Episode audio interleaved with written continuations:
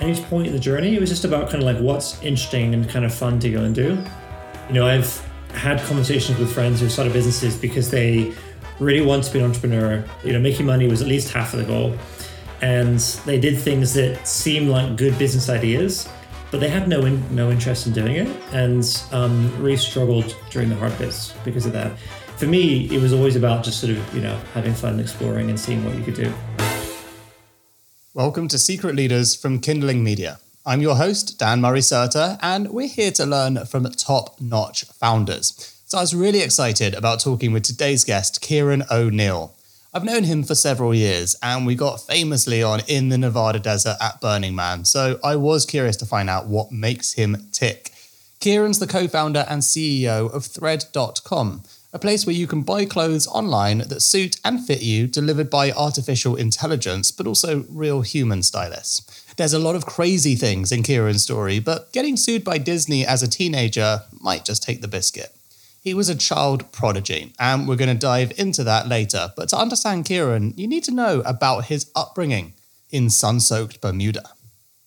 When you're born somewhere, it's just normal, right? You expect to sort of go to school and go to the beach afterwards, and for the beach to be sort of golden pink and sun to shine every day. But obviously, like uh, now that I'm older, I know that it's a bit strange. Um, my parents are English. They kind of um, wanted adventure, and so both moved to Bermuda when they were quite young met each other and had a family there. And it was like the idyllic childhood. We sort of, you know, go out on a boat on the weekend and it was just amazing sunsets every day. And then, you know, various things happened. My dad got sick and parents got tired of being there and everything else. They were there for a long time. We moved back to the UK and and kind of grew up um, from a teenager here. And the contrast was very, very surreal because came in the middle of winter from, you know, a sunny place where we're wearing shorts to uh, a really cold, damp England. Um, didn't know anyone. Came in sort of in the middle of the year. Uh, was doing kind of a, a, syllabus that was completely different than anything I studied before. And so, like, I'd done none of the maths required for GCSE by that point. Um, and so, it was just a very uh, intense kind of way to come to the UK. But ultimately, actually, it's been been a great a great move, and I'm glad we did it in the end. Yeah, we don't really teach our times table in uh, coconuts, but I can imagine there were some some differences. Exactly, yeah. The, the, things you need to do well in a tropical island are maybe a bit different than the UK. okay, yeah. Like how many layers of sun cream does one need to put on that pale skin? That kind of thing, right? I mean, with with my skin, it's like it's maybe sort of four layers. Yeah, four layers, a factor fifty. Yeah, exactly, exactly. I mean, you sort of as a kid growing up, you sort of have things that you hate doing. You know, sort of it's like going to bed or like whatever, doing your homework. For me, it was putting on sunscreen my mum had to force me every day to do it. Um, but you know, eventually you sort of learn. Okay, so it's really interesting. You've come to basically a completely different culture in your teenage years, and it's obviously where, where you've settled and stayed. Uh, were you able to make friends? What were you like as a teenager, and like really, how did you behave in your latter years of, of school? Yeah, I was um, a weird mixture of a geek and quite sporty, and so like when I was in in Bermuda, I was both sort of like you know, one one day playing American football at lunch, and then the next day kind of going to the computer lab to kind of build mods for computer games. So kind of a really weird combination of those two. You know, was like the house captain, but also just into programming. And then when I came to the UK, they have you shadow somebody, and the person I had to shadow was you know a lovely guy, but was was not very sociable. Was sort of a bit a bit of the outcast, at, really in the whole year.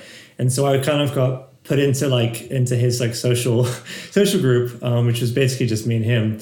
Uh, and had to really kind of like figure that out and find myself. And it was a, a, long journey to kind of find find my people at that point. But you know, got there eventually.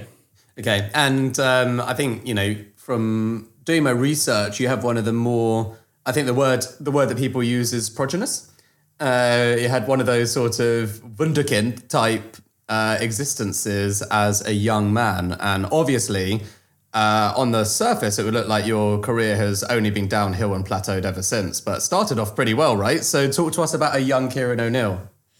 Yeah, well, I mean, I, I was always interested in computers. My dad was a was a programmer, and you know, one of the best best things growing up was that there were always computers lying around, sort of half built. Um, you know, we had the internet from very young, and um, you know, when I was maybe twelve, Napster was was like a new hot thing Uh, and so I kind of discovered it kind of first at school and ended up basically creating very illegally pirate sort of mixtape CDs, selling them at school.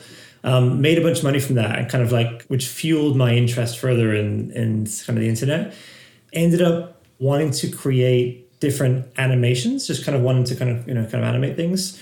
And so taught myself ActionScript, which is kind of the Flash programming language, uh, when I think I was sort of 13, 14. And made these sort of weird and wonderful animations. The stuff that you you do as like a sort of young teenager. One of them was like this this lemon having a religious experience um, and becoming holy. Just kind of made no sense, but as a kid, it's kind of funny. And I wanted a way of showing it to friends, and you couldn't just email the files around. Uh, and so I ended up creating a website called holylemon.com where I just sort of uploaded and, and sort of embedded the the animations. You know, showed with friends, got very little traffic, discovered this thing called SEO, um, and got really into um, learning how to optimize the site. Managed to get to rank pretty well for funny animations as a keyword, and got a few hundred you know unique visitors a day from that. And then decided to branch out and add added videos to the site. So ways to basically see funny videos that I'd found online. Um, and this is 2003, so about two years pre YouTube launching there was really not much online in the way of in the way of videos, and the site you know began to kind of grow. And I decided to sort of set my sights on uh, funny videos as a keyword to optimize towards. And after maybe six months of of grinding on that, got to number one, and it really kind of took off from there. It grew from 500 uniques a day to about 30,000 uniques a day within two months of kind of getting that ranking. Around that time, added a way to upload your own videos so, um, you know, unleashing the, the kind of creativity and weirdness of the internet onto the site. And it basically went bananas at that point. And people began uploading, you know, lots of inappropriate videos, um, but also lots of funny ones as well um, that people would then just, you know, share as, as they do today. Uh, it grew to about 500,000 people a day visiting the site. And at this point, you know, I was sort of 15, studying for my GCSEs, trying to figure out how to keep up with the hosting um, requirements, which were getting pretty intense at that time. And you know, I had to sort of self-teach server administration and sort of figure out how to do that. Managed to just about you know scale the number of servers in time with with the growth, but of course that in- increased the cost a lot. You know, and I was making maybe like a few hundred bucks a month, and the bill then suddenly shot up to two thousand a month. And you know, I had thirty days to pay it, but I, I, definitely couldn't pay it, and my parents didn't know, uh, and so I didn't want to go to them and ask for you know sort of two thousand dollars in you know cash, um, and so really had to scramble and figure out how do you make money from this site that is is like mostly funny videos, but occasionally like you know an inappropriate video slipped through, and just it was just like not an obvious um, thing to monetize. Managed to get the cost down to about like one thousand a month at the time, but obviously that continue to climb. And then through various ad networks, was able to create a script that would give each of the various ad networks some traffic each morning. And then whichever one was paying the highest CPM, give the rest of the day's inventory to that network. Um, and so, you know, a way of, of like optimizing the, the kind of CPM across different ad networks. And that was really effective. And it, it sort of pushed revenue from, you know, 300 bucks a month to five or ten thousand dollars a month, and you know suddenly I was like this sort of kid making like five five k a month. It's insane, isn't it? Because actually, we hear these stories a lot in, in Web three now, right? We hear about this, uh, you know, these kids over in the Philippines or the seventeen year old that creates this NFT collection and all that stuff. But actually, you know, you forget that in the what we call Web two now. Uh, the early internet days, there were lots of people like you from all over the internet dabbling and playing with stuff. The difference between what I hear from you, though, just even reflecting on this one story, and someone like me, for example, is sort of the early signs of a systems thinker.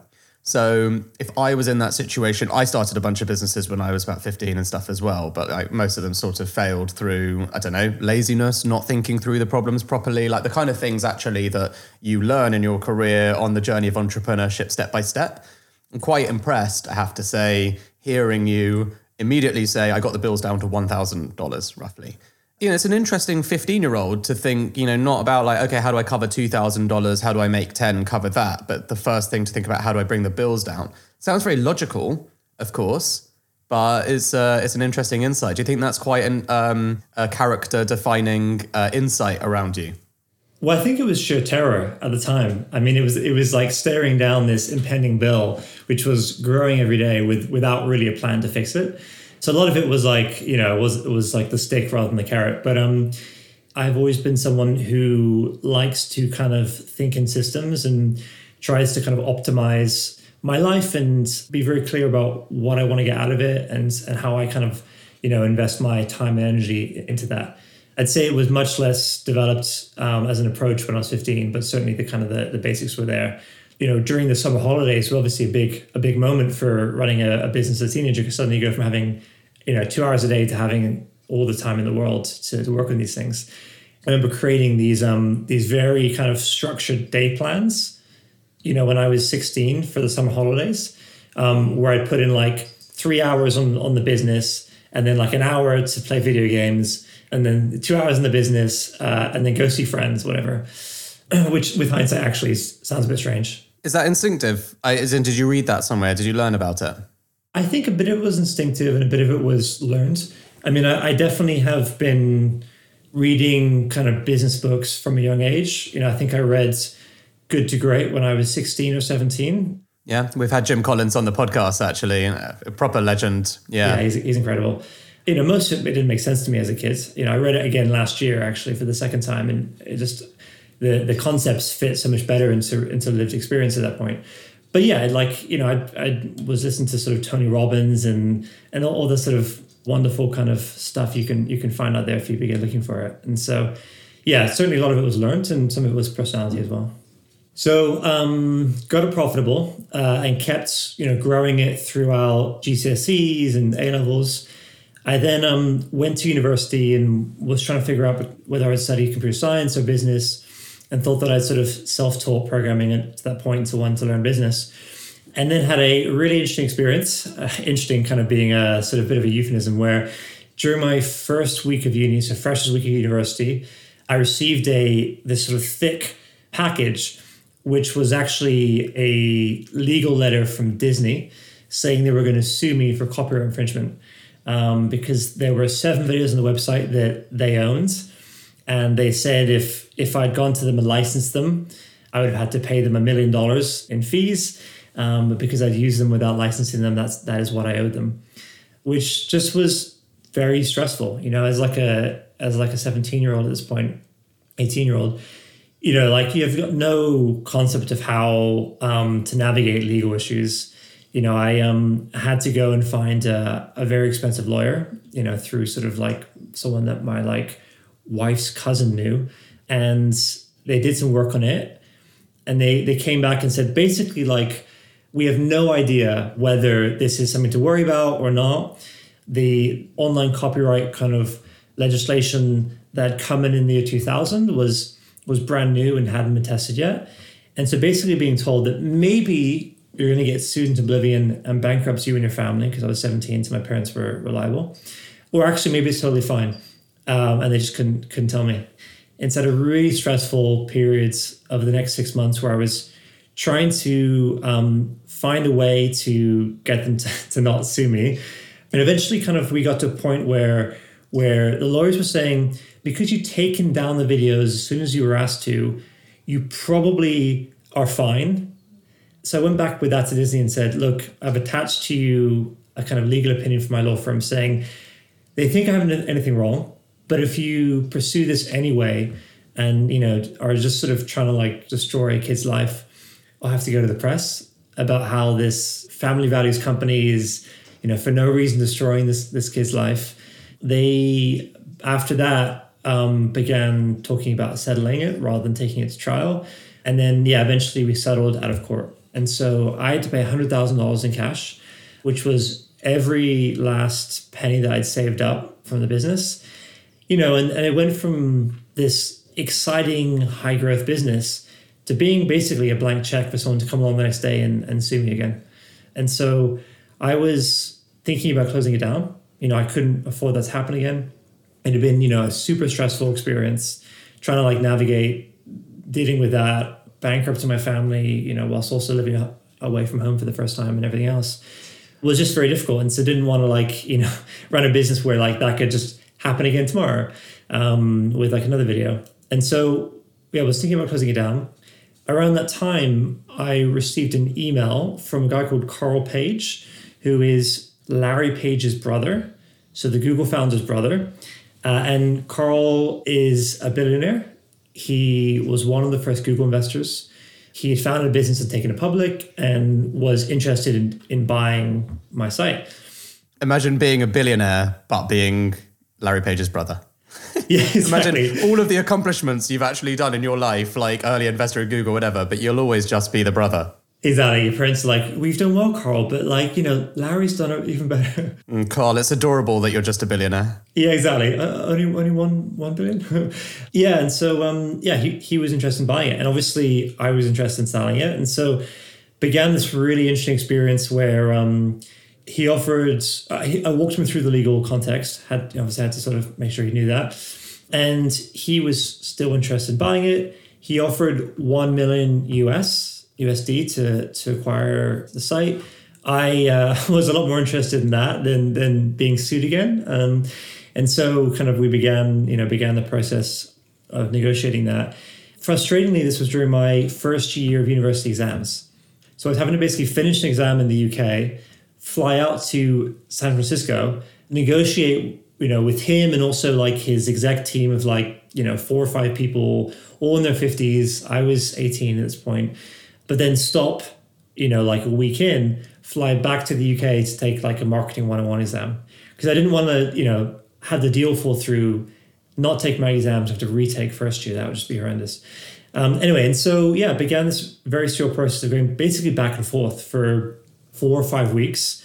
Did about um, you know one flight back and forth to the US each week for those sort of five weeks but then yeah, and um, agreed to to sell the business um, for one and a quarter million dollars when I was nineteen, and yeah, passed my exams. So so that was sort of uh, a very very surreal experience. Could never have planned it, but um, yeah, came with a huge amount of relief once we once we signed the deal.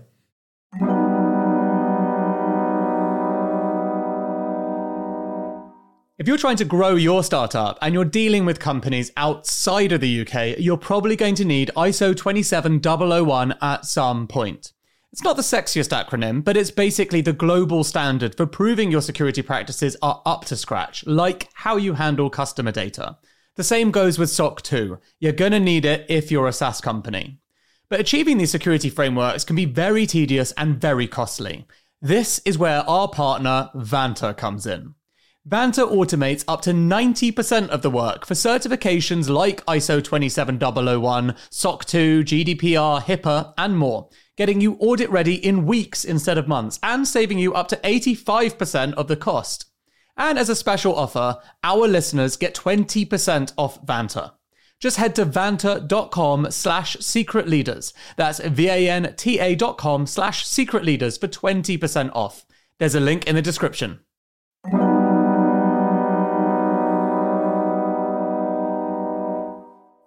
Look, you know I'm fascinated by AI, but until the machines take over, there's only one thing that's going to determine your company's fortunes people. This isn't some kind of hollow point to make me look good. If you speak privately to any successful entrepreneur, they'll confirm it's true. So, if you're a leader of a growing business, then you should check out Personio. It brings together all the important HR things like hiring, onboarding, payroll data, performance reviews, and so on. You don't want loads of employees sending you emails asking for time off. You want to be able to see things objectively, like it's taking you too long to hire. You want to do performance reviews well, having clear goals for people that are logged in a centralized system. And you want to do all these things in one simple tool without having to become an HR expert. All of this is possible with Personio. Check it out at personio.com forward slash secret leaders. That's personio.com forward slash secret leaders. There's a link in the show notes. It's quite amazing because technically you're a millionaire at the age of 18. How does that, and what university did you go to out of interest? I went to Bath. Yeah, so how did that position you amongst your your friends? For the friends who I was really close with, they were, you know, insiders to the whole process. They knew that I was I was running the business already. They knew that I was being sued, that I kind of received this acquisition offer. But that was like my housemates, basically, like a few people.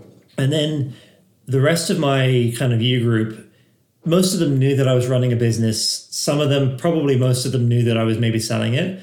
But I didn't know them that well, and they hadn't sort of been privy to the kind of the um, you know the ups and the downs and the stresses of it all. And so when when I sold it, actually the uh, the university reached out to me and said, "Hey, would you mind if we put out a press release about you selling your business?" Um, and I was like, "Oh, okay." um, and so there was a BBC News article about about it, and I, if you go and Google, I can sort of find it from 2007. It's sort of it's hilarious to go back and read it now. Actually, it's a weird picture of me sort of like holding up a laptop with a website on it in the school library. It actually got a bit weird for a little bit. People sort of, you know, some just were like curious and open and you know relaxed about it asked questions about it. A bunch of people like were quite awkward about it and would make jokes about like, oh, I guess you're buying the drinks, but in a way that sort of like had an awkward, weird edge to it. And then some people just sort of spoke to me less afterwards as well. So yeah, a, a weird mixture of reactions, and um, thankfully, kind of the people that you know you sort of were closest to were were very sort of relaxed and joking about it and full of bands. What did you learn from the journey? I mean, really the whole thing happens not because I set out to like create a video sharing business, but because I was just curious and wanting to explore. And I think, you know, the I just think a lot about the um, you know, that kind of famous Steve Jobs inauguration um, speech where he said you can only, only connect the dots with hindsight. You can't, you know, kind of plan them out going forward. And that was 100% what happens. Like, I, you know, I was just interested in making animations and then learned to program and then just sort of built a website and learned to do SEO. And each point in the journey, it was just about kind of like what's interesting and kind of fun to go and do. And, you know, I've had conversations with friends who started businesses because they really want to be an entrepreneur, you know, wanted to, you know, making money was at least half of the goal. And they did things that that seemed like good business ideas but they had no in, no interest in doing it and um, really struggled during the hard bits because of that. And for me, it was always about just sort of you know having fun, exploring, and seeing what you could do. And so trying to basically sort of bring that mindset into future businesses was was a very deliberate thing I did. Um, hard to do because you know once once you sort of had some experience, you really do think about like how big could this be and like you know you know will this work as well as like would I actually enjoy it and how much does it suit me. Okay, so you've learned some lessons about yourself. Presumably, you finished university. I am being presumptuous, but you seem the type. I did not actually know. You did not, right? Well, let's break let's break down the uh, the bias then. So not not the Kieran O'Neill that I I thought. Do you think less of me now? Oh, absolutely. Yeah, university education is just so unbelievably important. No, go on, t- talk to us. What happened next? Well, so, I mean, at that point, like you know, I discovered why what I want to do for the rest of my life is just sort of you know build things, and I began building a a tool basically that would track which of my housemates was best at a particular game, and it would email each other when someone you know overtook each other's high scores, and ultimately would become a sort of a social, social network for gamers and you did that with with a you know, friend of mine from school. And as we sort of began kind of building it out the vision became bigger and bigger. And you know really was create a social platform across any games console. And i was a big gamer and, and so was my friend. And you know as we began expanding that in terms of what the vision would become it became clear to me that this this could be sort of like my next sort of main thing. Decided to try and raise some funding for it and went out and met all of the kind of various um, angel investors.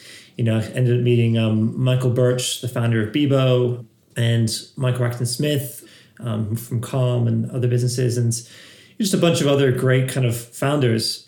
And ended up getting to the point where I had a term sheet on the table for a million dollars in seed funding to go and build this out as a proper sort of Web two startup.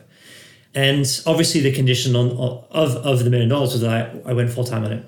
And so it really wasn't that hard a decision. You know, I was really into this now. I was excited by it. Um, you know, it was a, a kind of problem that, or really a tool, something fun that I was using with my friends already with day to day. And and so yeah, kind of dropped out of university, moved to London, didn't you know know didn't know a soul there, and end up in this very strange kind of flat share with a bunch of Australians who um, I didn't really socialize with, and so it was just like in my bedroom, you know, just the whole time. But yeah, then um, you know began building that business. You know, it's called Playfire, and ended up you know evolving it over time to to being this sort of fully featured gamer social network. Um, you know, managed to figure out how to track what you played on your Xbox, PlayStation, and PC automatically. You know, there were no APIs, and so I had to do some very complex stuff around sniffing packets between a PlayStation in our office and a user account to sort of decode the gaming data, which we could then use to power the kind of the sort of um, profile system and you know recommendation system for which games to play next. Managed to grow it using viral loops. You know, we weren't really monetizing the traffic. There was no lifetime value, and so had to grow in, in a way that was for free. And ended up trying out a bunch of different ways to kind of get people to invite their friends um, when they joined, and created a way of inviting your Xbox Live friends. They then came in, invited their friends, and had this surreal moment of you know over maybe like a six week period. We had about a million members to the service. It's just crazy, kind of like um, you know what you imagine a startup to be like, where it just grows you know faster than you can kind of hang on to it. And then around that time, we had a few of our partners approach us about buying the business. We decided to sell and ended up selling that company. Yeah, about sort of five years into the, that journey. And how much did you sell it for? Who did you sell it to? What was your experience that time? Yeah, so we had um, a couple different options on the table. One was a cash deal from a public um, games company. The other was an all stock deal from a kind of fast growing like scale up. We decided to go for the kind of higher risk, higher reward option of an all stock sale with with the scale up. And so um, yeah, so you know they're, they're still private, um, growing quickly. It's a business called Green Man Gaming. TBD on on the outcome for that. What do you do next? I mean, you, like you talk about, you know, you sold your company to Green Man Gaming. Did you have to work in there for a while? Did you have an exit strategy personally? Like, how long between that and starting Thread? There was like a three-hour gap between the two. The deal that Paul and I agreed was that he was interested in buying the products and the tech, and uh, and so I didn't have to stay and you know work throughout the um, sort of post acquisition period. And I had been talking to my co-founder Ben, who um, uh, is a really talented software engineer, kind of ex Google. Um, you know, we built Playfire together with uh, another friend, and had this moment sort of as we were selling Playfire, where we were like, okay, so the rest of our lives, what do we want to do? And went out for a beer and became actually really clear that we wanted to work together again. Um, we had a great kind of you know uh, working relationship, and he's super talented. And um, you know, he asked, "What would I want to work on?" You know, you know, I could do anything at this point. What would we want to do? And I am. Um, I have like a lot of ideas. I keep a, a, a, sort of text file with with various ideas in there, and at this point, I had about ten that was on like kind of a sort of a maybe not a short list, but like a medium short list. But nine of them were for other people, problems that they had, problems that I didn't have personally, and one was a problem I had myself, which was that I wanted to dress well and have good clothes, but found shopping to be really frustrating.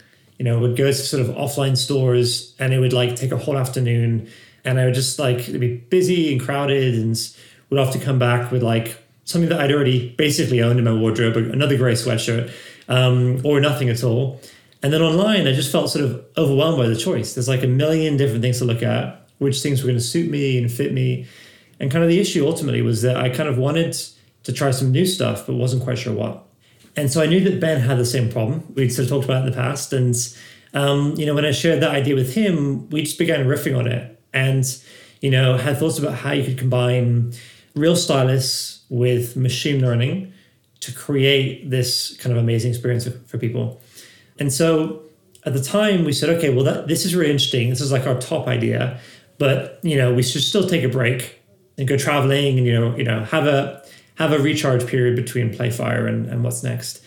But in the meantime, let's just begin doing some, you know, customer discovery, begin exploring the idea. And so two days later, and this is all like in parallel to doing the kind of legal process of selling selling Playfire, so overlapping it. Two days later, we went to Covent Garden and we're standing around on the street with clipboards, stopping strangers in the street, asking them about their style and how they dressed and sort of, you know, what problems they had you know, we filled out a questionnaire about each person and then gave that to a stylist, uh, a freelance stylist who we just sort of roped into helping us out. And she would um, basically just email those people with advice and recommendations for what to wear, which were just links off to other sites. And people loved it. They began really engaging. Um, you know, we had like a 92% email open rates. Um, they began buying a lot of clothes, asking if their friends could join and get the same thing. And you know, at that point, it was really clear that there was something here. You know, you know totally unscalable the way we were doing it, we're making the money, but there was a kernel of something really, really powerful. I was talking to a friend of mine who was a partner at Y Combinator, um, the kind of Silicon Valley um, accelerator. And he had recently become a partner there and said, you know, look, this I think is super interesting for YC. It's, you know, a big vision, you know, reinventing how how clothing and retail can work. You know, you should come and join the next YC batch. Um, and I was like, you know, super interested in that. I've heard amazing things about it. When does it start? And he was like, well, we have actually finished applications and the new batch starts this weekend. I was like, okay. And so went to my um, then girlfriend, now wife, I was like, so how would you feel if I moved out to America for like six to 12 months? And she was like, uh, don't know. Like, we, sure, I'm sure we can make it work. I'd, I'd love this space. exactly. Um, she's like, when are you thinking? I said, Sunday. and, um, you know, it was an, a hilarious conversation, but, but ultimately she was supportive. And yeah, and so, um, we flew out, you know, the next day to interview with YC, had this super intense interview process. Usually YC interviews last 10 minutes, but because there was no one else being interviewed that day, you know, we had Paul Graham and, uh, and one of the one of the guys, they just kept asking questions. So it was like this intense grilling from Paul Graham that lasted an hour when normally they last 10 minutes. And um, so kind of finished, exhausted, was like in this knackered state at the airport when got a call from Jessica um, Livingston um, saying, you know, we'd love to have you come and join. Flew back to the UK, packed up, and then two days later moved, moved back out to SF. Jump to um, jump to the end of the story for a moment. Like, give us a snapshot of what Thread is. Like, how big is Thread? Where are you at today? What are your current ambitions and goals? So Thread, um, really, we kind of set out to go for that vision that we had at the beginning, which is we wanted to make it easy to dress well by recommending the perfect clothes uh, for you based on your appearance and body shape and style. And, and just looking at you today, you don't use the service. I, have never tried it before in my yeah, life. Yeah, no, exactly. Yeah, yeah. Never tried it before. And, you know, it's that combination of human stylists to bring taste and creativity with AI machine learning to give each person a very different experience. And so we're at the point now we have you know a few million members on the service. It's live in the UK and the US. We began focusing on men because you know the, the founders were, were guys, but now we're doing women's wear and that's growing like crazy. And ultimately, I think you know we're at a point where as consumers we expect there to be a button on our phone that like you know solves a big part of you know our life for us. We've got Monzo for banking and Spotify for music and clothing and style, I think, should be no different. You know, we should press a button and see great new things to wear that are right for you based on how you look and what you like, you know, your lifestyle, where everything is instantly buyable, where the store is completely personalized to you. It's all in your size, you know, you know, all in your budgets, etc. And it learns continuously. And so we we sort of track what you're doing in the app every sort of one second or so and and feed that back into the AI in real time so that it, it learns and gets better and better and better based on how you use it. You know, it's um something that I've really enjoyed building, kind of building a a machine learning kind of product has all sorts of interesting kind of challenges, but huge opportunities if you get it right. And we've you know really focused on that customer experience and the technology and, and making that amazing. And the business at a point now, we've got about 60 employees in London business is growing very quickly and yeah, having a lot of fun. And what are the big plans for this year? Really, the big thing for us is um, is women's wear. And so up until last year, we hadn't done it. It was always something we wanted to do.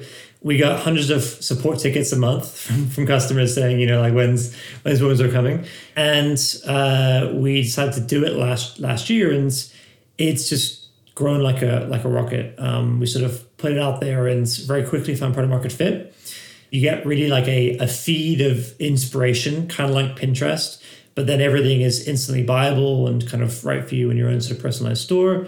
And that's just really resonated well with, with that market. And so the kind of first step of the plan is to keep making it better and better and better, making the AI better, making new ways to discover and, and find things that are right for you.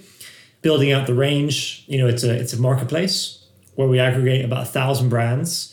Um, so at this point, it's got a bigger range than ASOS and Mr. Porter and Next combined. Um, so huge, huge range. But then obviously the AI then personalizes it down to you. Um, so yeah, kind of building out the the kind of customer experience, building out the range, and then growing internationally as well. We launched in the US a couple years ago. Um, that's growing very quickly, and we'll be continuing that out as well. Amazing. Any notable customers that you're allowed to uh, publicize?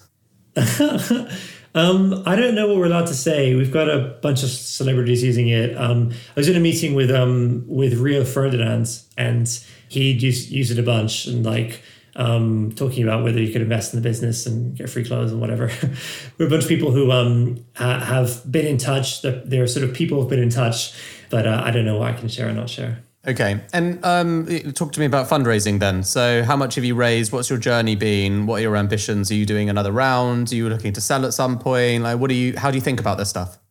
We've taken quite an interesting approach to fundraising, where it's been fairly um, sort of high resolution, which is kind of like the Valley term for you sort of do it ongoing as you need it rather than sort of waiting and doing these like very sort of traditionally structured rounds you know and so kind of first money in for us was y combinator and we we then took angel money from just founders who i think are amazing and i wanted their advice and so sort of errol damelin the founder of wonga um, ian hogarth the songkick founder just kind of brilliant people like that uh, and then we've raised a sort of Series A um, from Balderton and Berenjaya.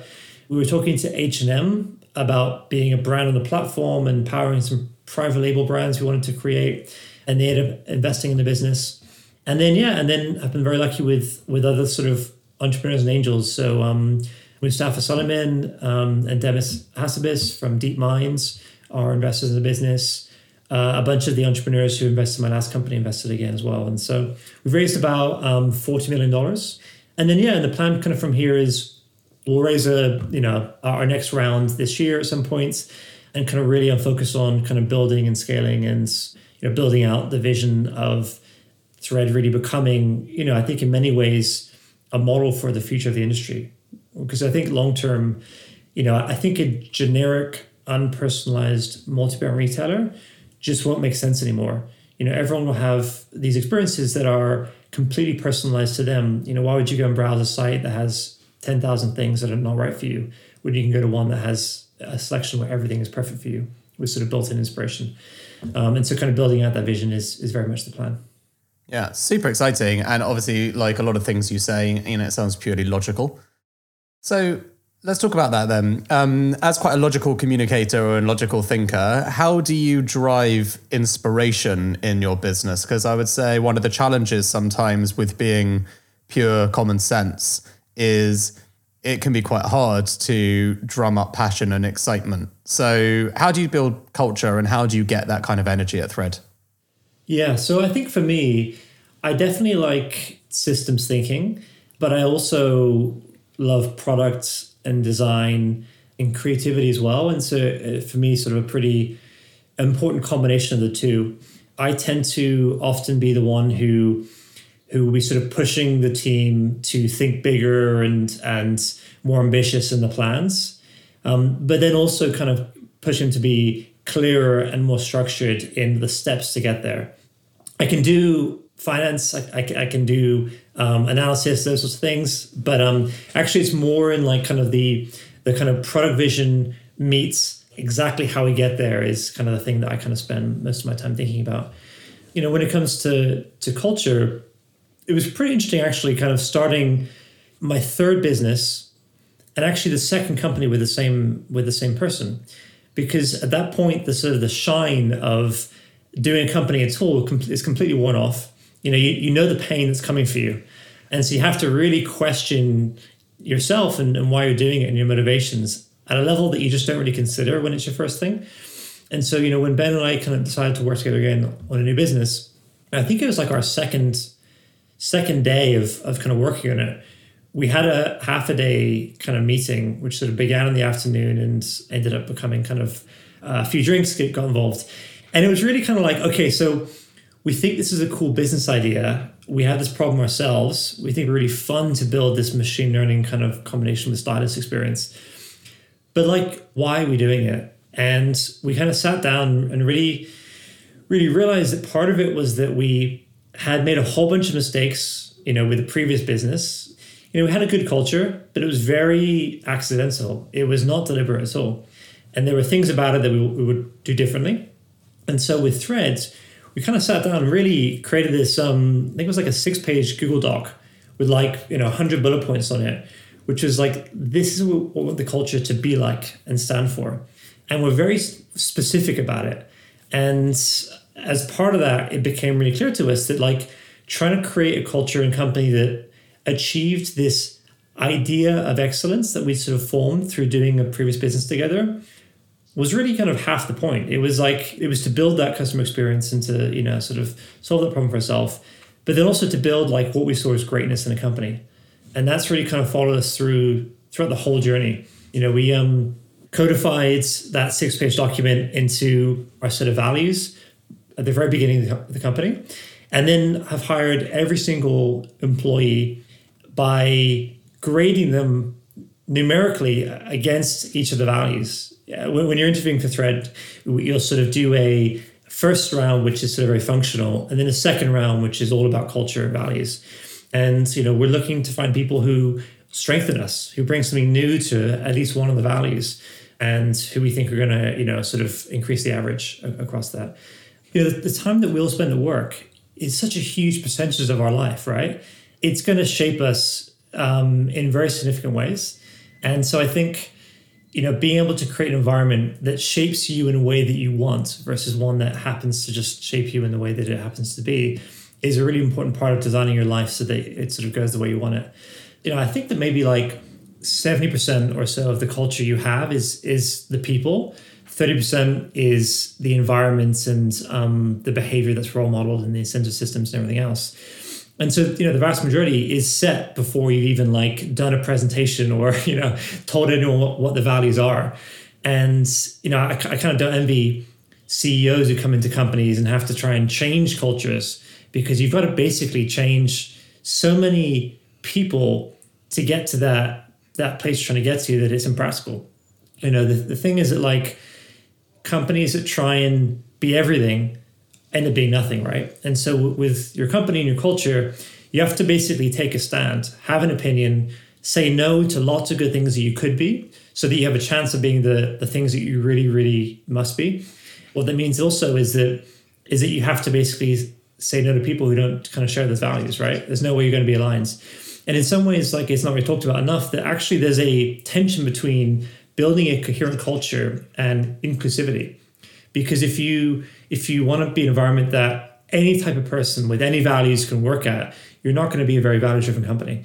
Um, and so and so kind of making these decisions upfront early when you have the chance to change it, I think is so valuable.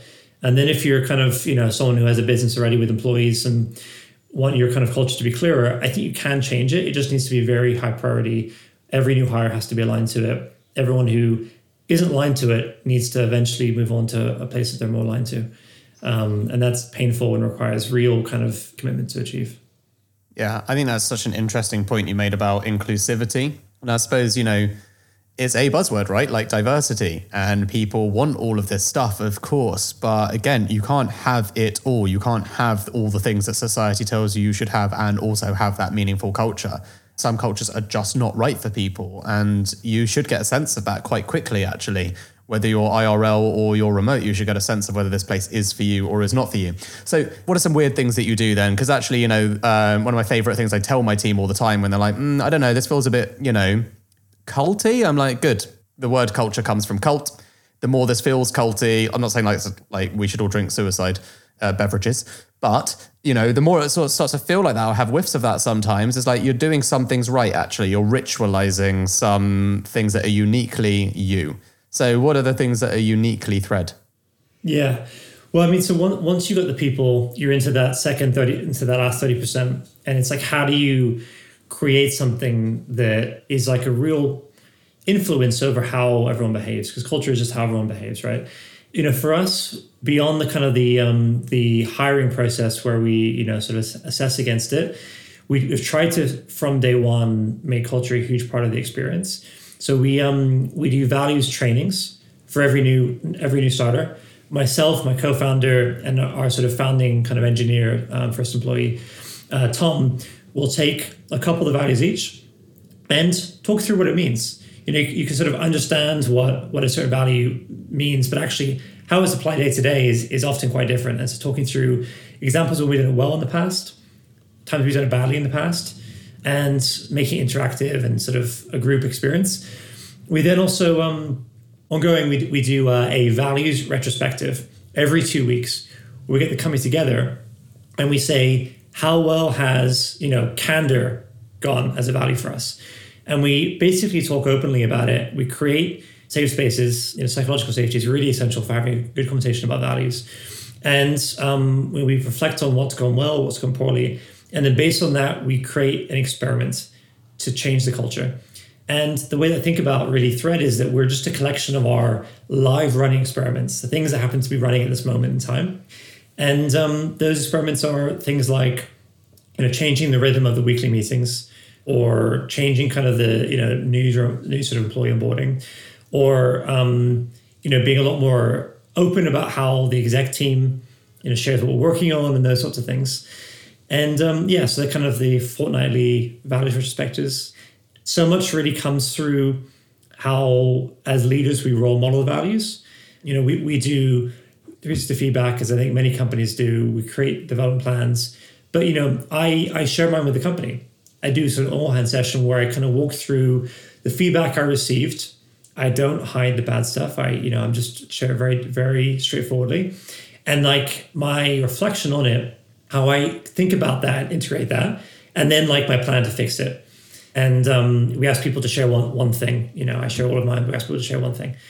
And so I think through various rituals like that, it creates, you know, real tangibility to the values. You know, we've got seven seven of them they often have a weird names. So so uncomfortably fast is one of them, and relentless self iteration is another one. And so they're kind of them being kind of weird names themselves helps them stick. But then actually, it's the things you do to make them real is where the real kind of value comes from.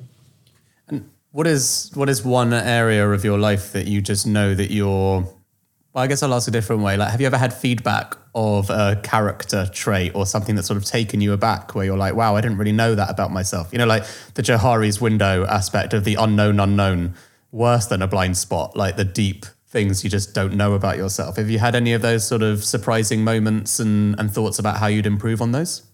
I mean, I've had so much feedback over the years. And when you choose candor as a value and you hire for it and you know you really talk about it a lot, you, you get really, really direct feedback.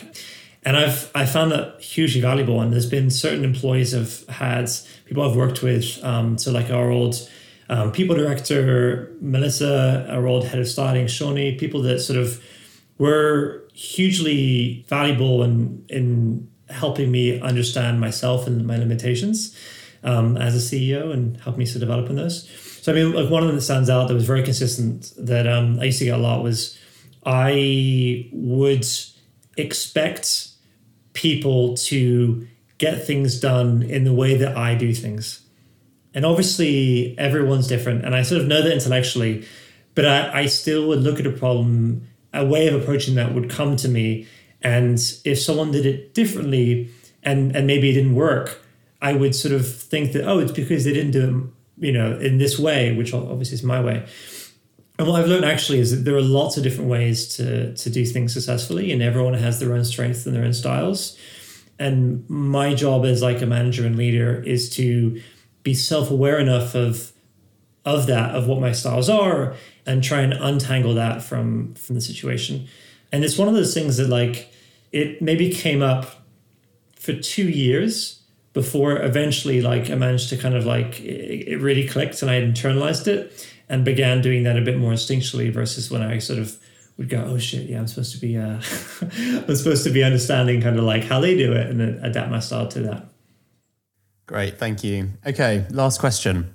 What is the best piece of advice you've ever been given? It's, all, it's almost like a two-parter. And, you know, what is the best piece of advice you would offer listeners looking to follow in, uh, in an inspiring path of focus and structure?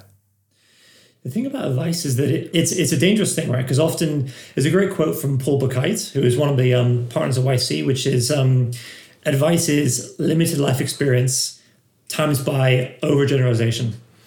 You know, it's it's the idea that like people often have had an experience in an area and they sort of like assume that's how the world works and they give it to you. I mean, in like a meta way, I had a conversation with him about that during YC. He said like one of the most valuable skills that you can learn as a founder is is like knowing what advice to listen to and what and what to ignore, when to um, trust your gut and your instincts, and when actually like you're just being an idiot and like this is obviously the way to do it. And the way he he framed it was you want to almost ignore the conclusions that they reached in their situation, but listen carefully to how they were thinking about the problem.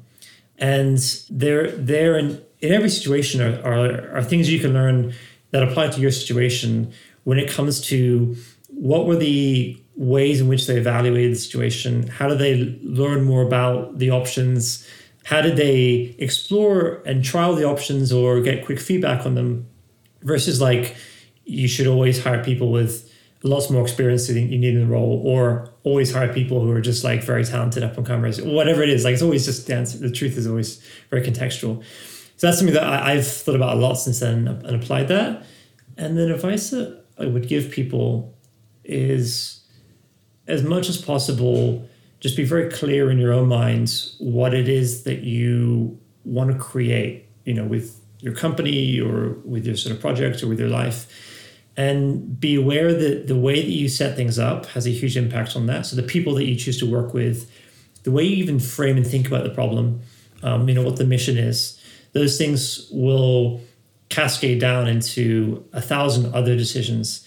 And you know when, when you do those things, be self-aware enough to to realize whether you're doing it for yourself or for this like image of who you want to be that comes from other people you know whenever you're striving to be someone because it's what everyone else wants to become but actually like it may be not what you truly want to be or what makes you happy you're you're you're squandering you know the chance you have a life and so kind of that like self-awareness and um, deliberateness with how you design design things around you is i think what I'd, I'd say I love it. That is arguably some of the best uh, limited life experience multiplied by overgeneralization I've ever heard. So, yeah.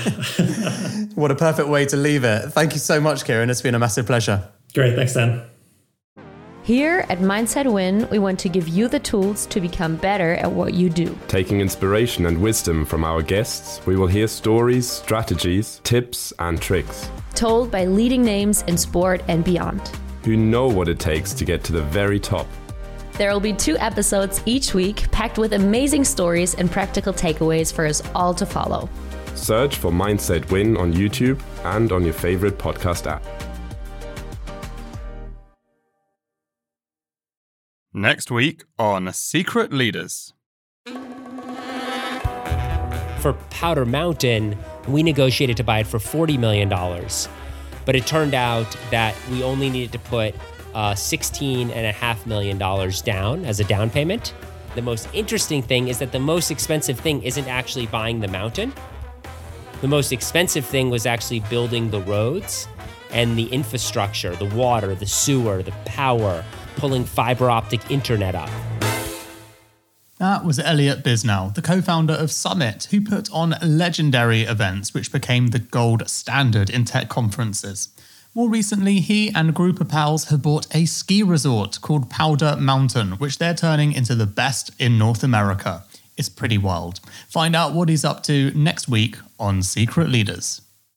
Thanks for listening. I'm Dan Murray Serter, and I was the host of this episode. Editing was done by Lower Street Media, with Will Stollerman, our head of podcast, bringing it all together.